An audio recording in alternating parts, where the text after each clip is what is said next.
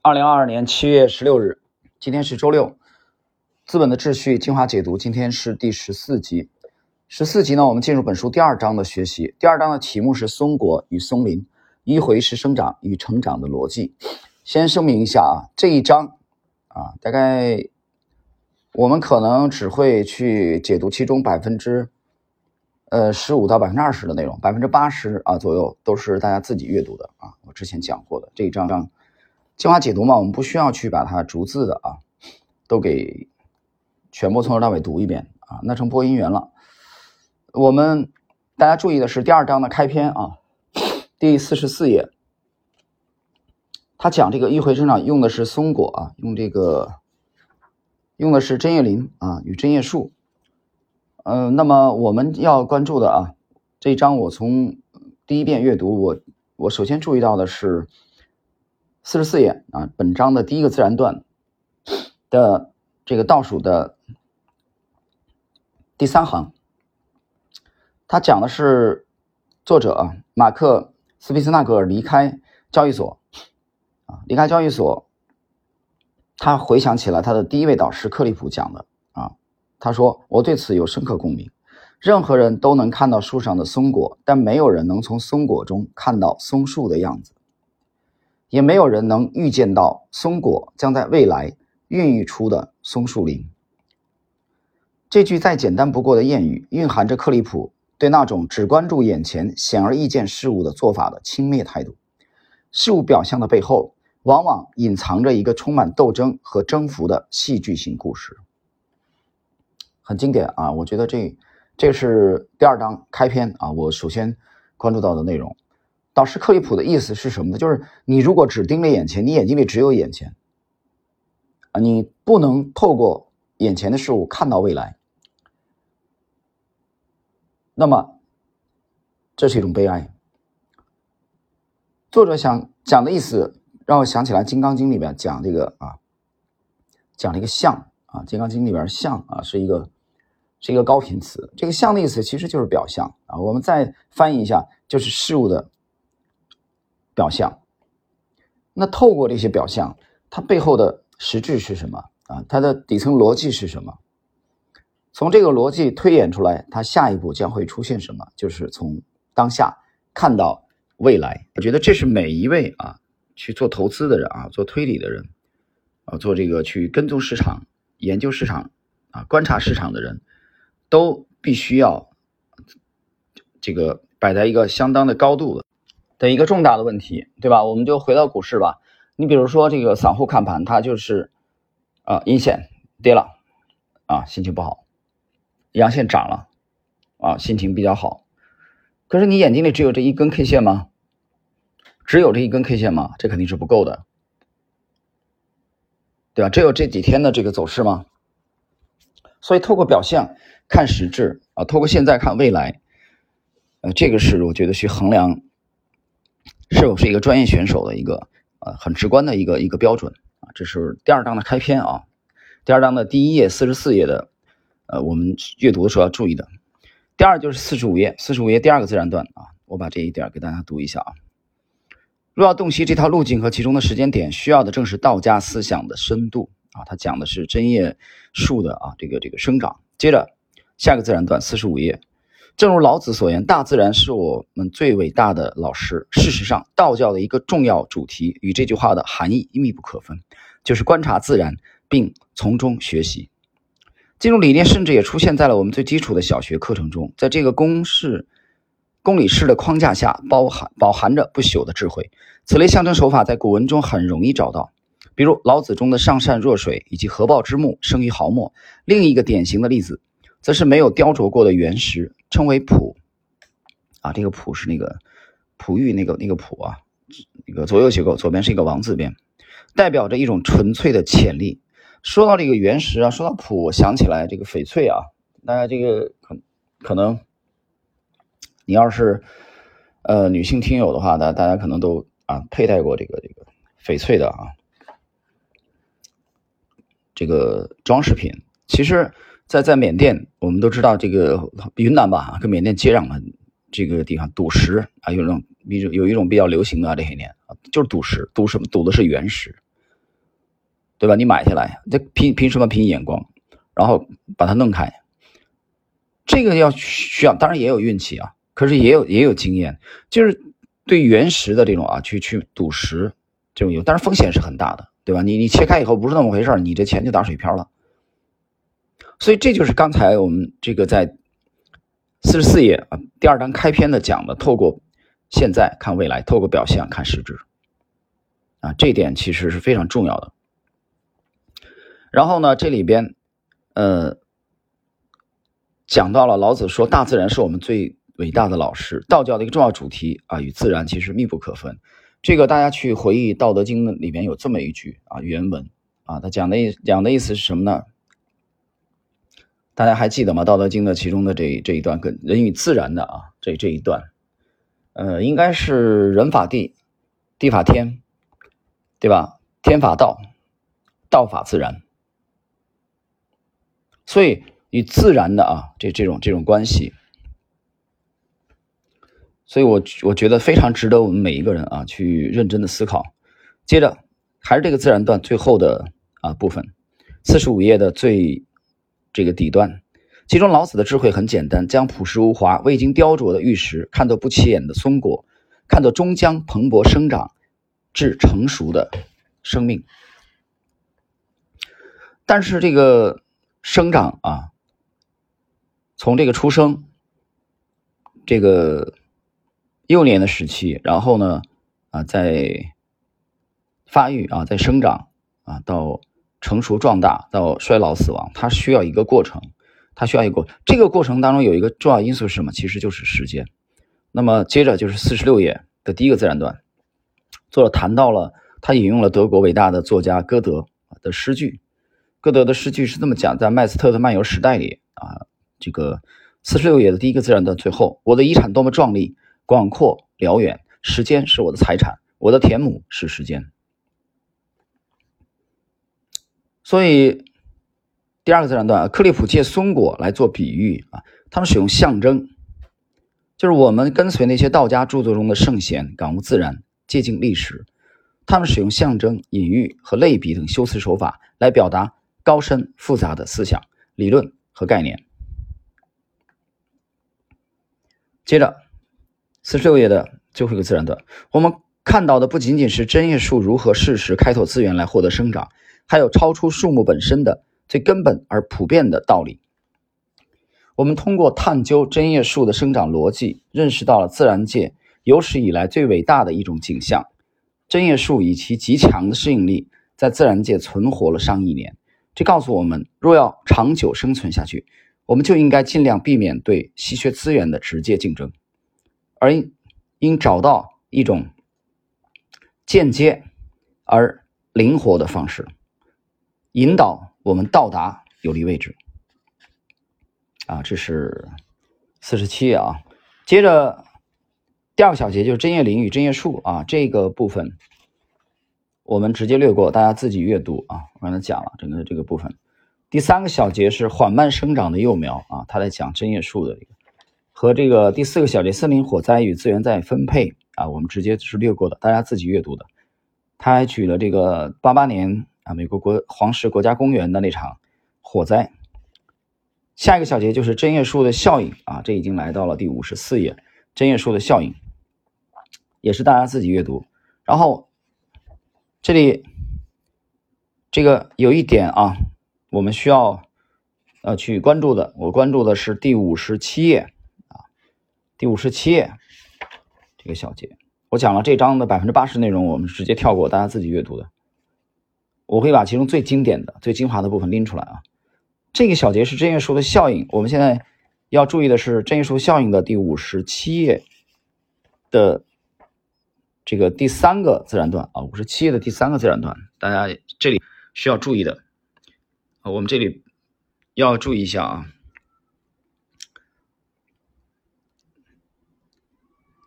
我重重复一遍啊，五十七页。五十七页的这个第三个自然段它讲什么呢？我们来看作者的原文。正如克利普一直在提醒我们的，松树在何处生长，松果将何去何从，都无关紧要，因为这些都是显而易见的事情。相反，我们应该把注意力集中在一般现象背后隐含的逻辑上，通过稀缺资源的再分配过程，森林中的植物得以借机实行其迂回策略。柔软、脆弱且易燃啊容易燃烧的针叶树，采用迂回策略，通过直面暂时的失败而达到最终的成功。这恰恰就是它们强大的一面。这一过程通常分两步进行，找到一个通向某种潜在优势的跳板，借助这一跳板，最终为自身甚至整个物种带来益处啊，益处就是好处啊，它指的是这个针叶树啊，它的这种迂回的这种策略。接着下页五十八页的第一个自然段，这就是针叶树通过放弃眼下的利益，为打翻身仗而做准备的方法。正如老子所言，将欲稀之，必固张之；将欲弱之，必固强之；将欲废之，必固举之；将欲取之，必固与之。安乐哲与郝大为也写道，盈满的月亮终将消失，衰老的柏树也将被慢慢赋予新的活力。大自然告诉我们，具有过程性的事物才应当成为我们关注的重点，而不是单一且孤立的事物。在此，针叶树也为本书的写作开辟了一条新思路。我们应当全面而透彻地看待在大自然中体会到的东西，这对人类具有启示性。于针叶树而言，迂回策略使其首先退而求其次的选择在贫瘠荒芜的地区生长，不断产生数不清的带有种子的松果。它们很容易被风捎带到遥远的地方，生根发芽，长成一群拥有顽强生命力的战士，迎接未来与被子植物之间的竞争。针叶树的寿命可以达到令人吃惊的长度，是现存最古老长寿的物种之一。接着五十九页，大家稍微耐心一点啊。这个进入这一集的后半段，呃，有人说这玩意儿有点枯燥啊，总是说针叶树啊，不着急，我等会儿会有举两个例子啊，举两个这个战争方面的例子，我觉得可以更这个透彻的来这个去说明作者的思路和对我们的这个启发啊。五十九页啊，五十九页这个中间这个第二个自然段。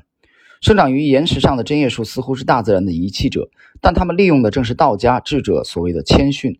他们退至啊，就是退到其他植物难以生长的地区，然后等待合适的时机开始行动。啊，这便是为无为。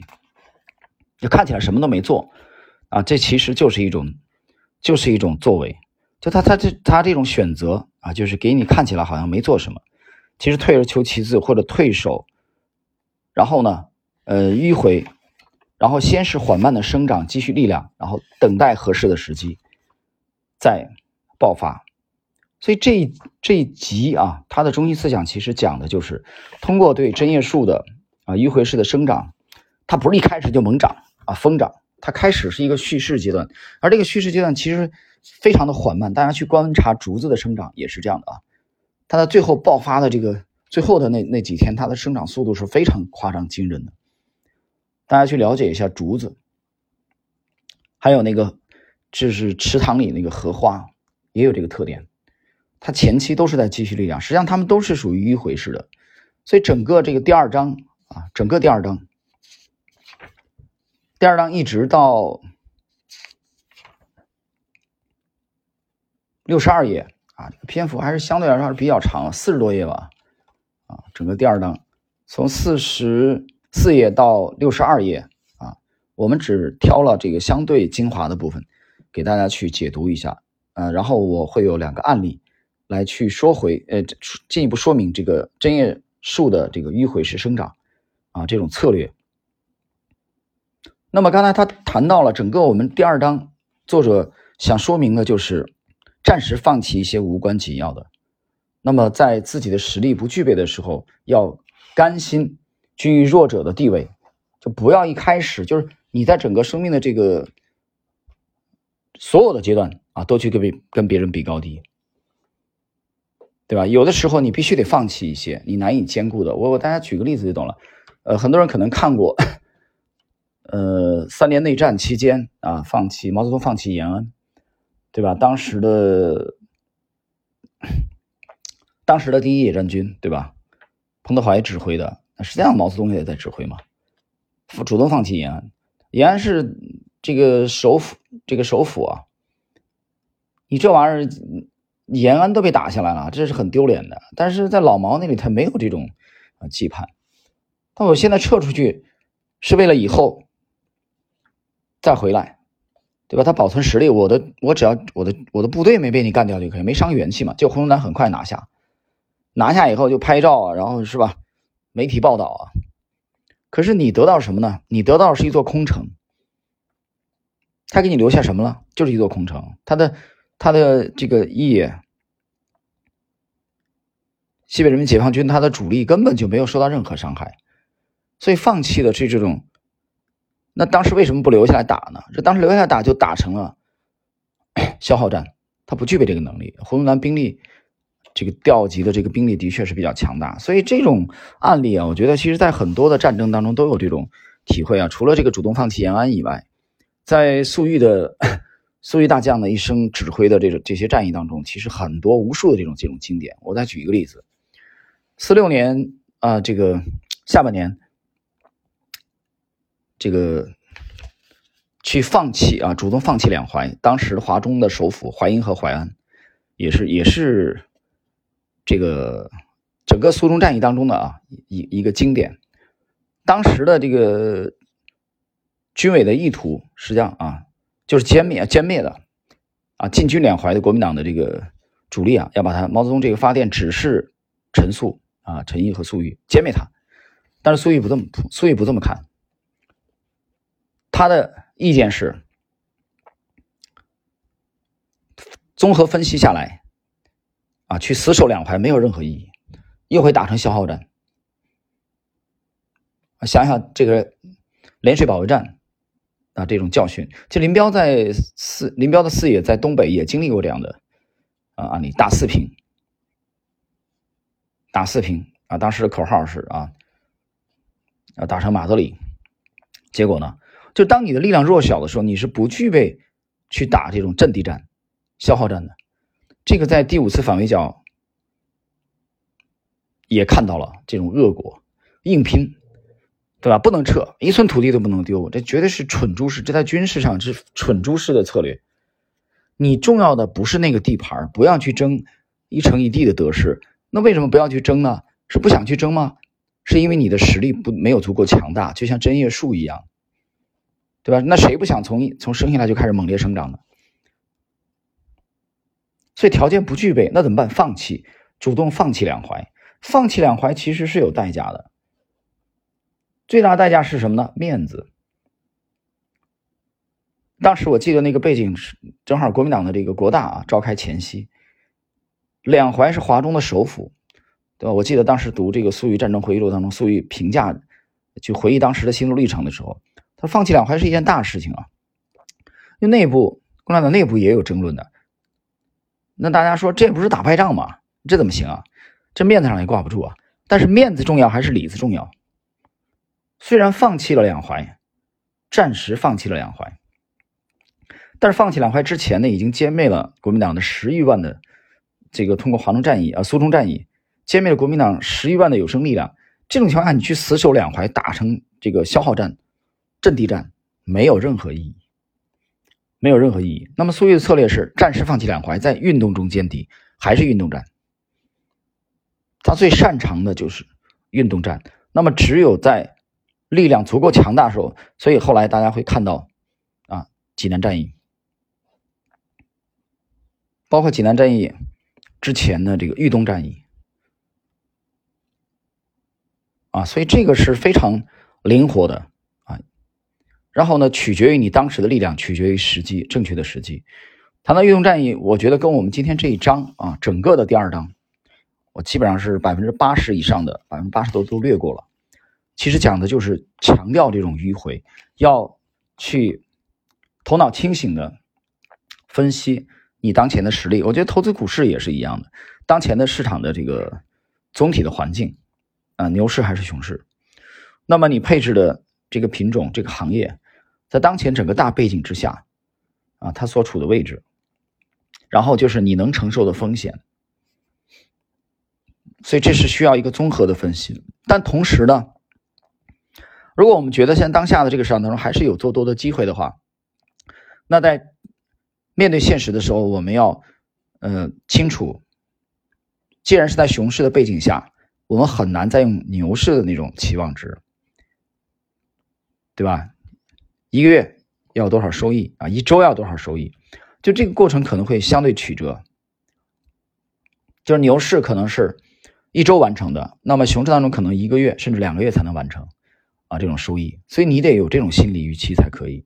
还有一点，第二点，那么这个迂回的策略同样适用，所以有一些品种它前期是不断的迂回，不断的积蓄力量，而这种积蓄力量是非常的隐秘的。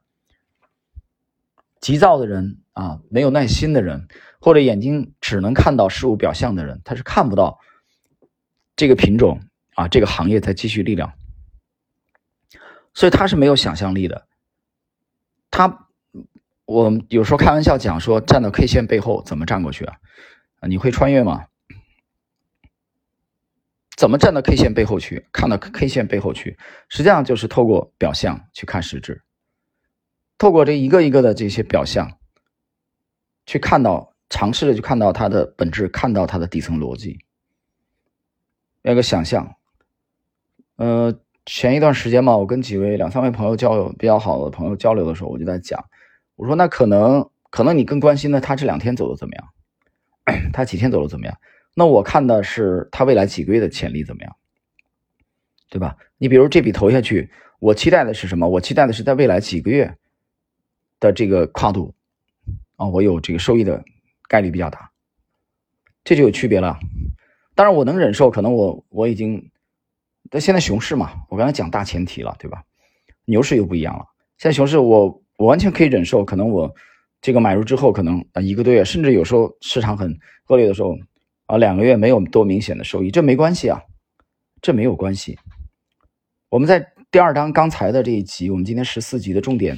讲的这个过程，讲迂回，其实也讲时间，讲积蓄力量，因为有些事情只有时间能解决。那天我在呃半亩红的圈子里面，我写了写了一句话嘛，就是时间是决定性的因素，必须通过时间解决的情况下，空间是帮不了你什么忙的，帮不了你太多的忙，它最终还只能是时间解决。所以急躁冒进这种思想是完全要不得的。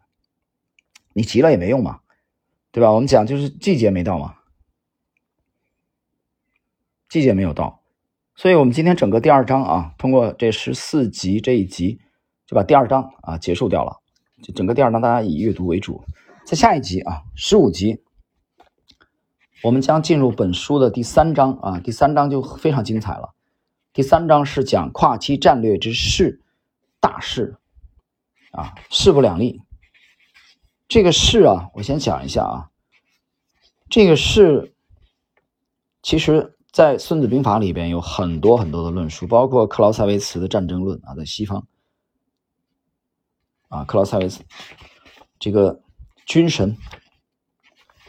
所以第三章啊是个重点内容，那第四章更不用提了啊。第四章是表象与预见奥地利学派的传统，那更是重点中的重点啊，越往后越精彩。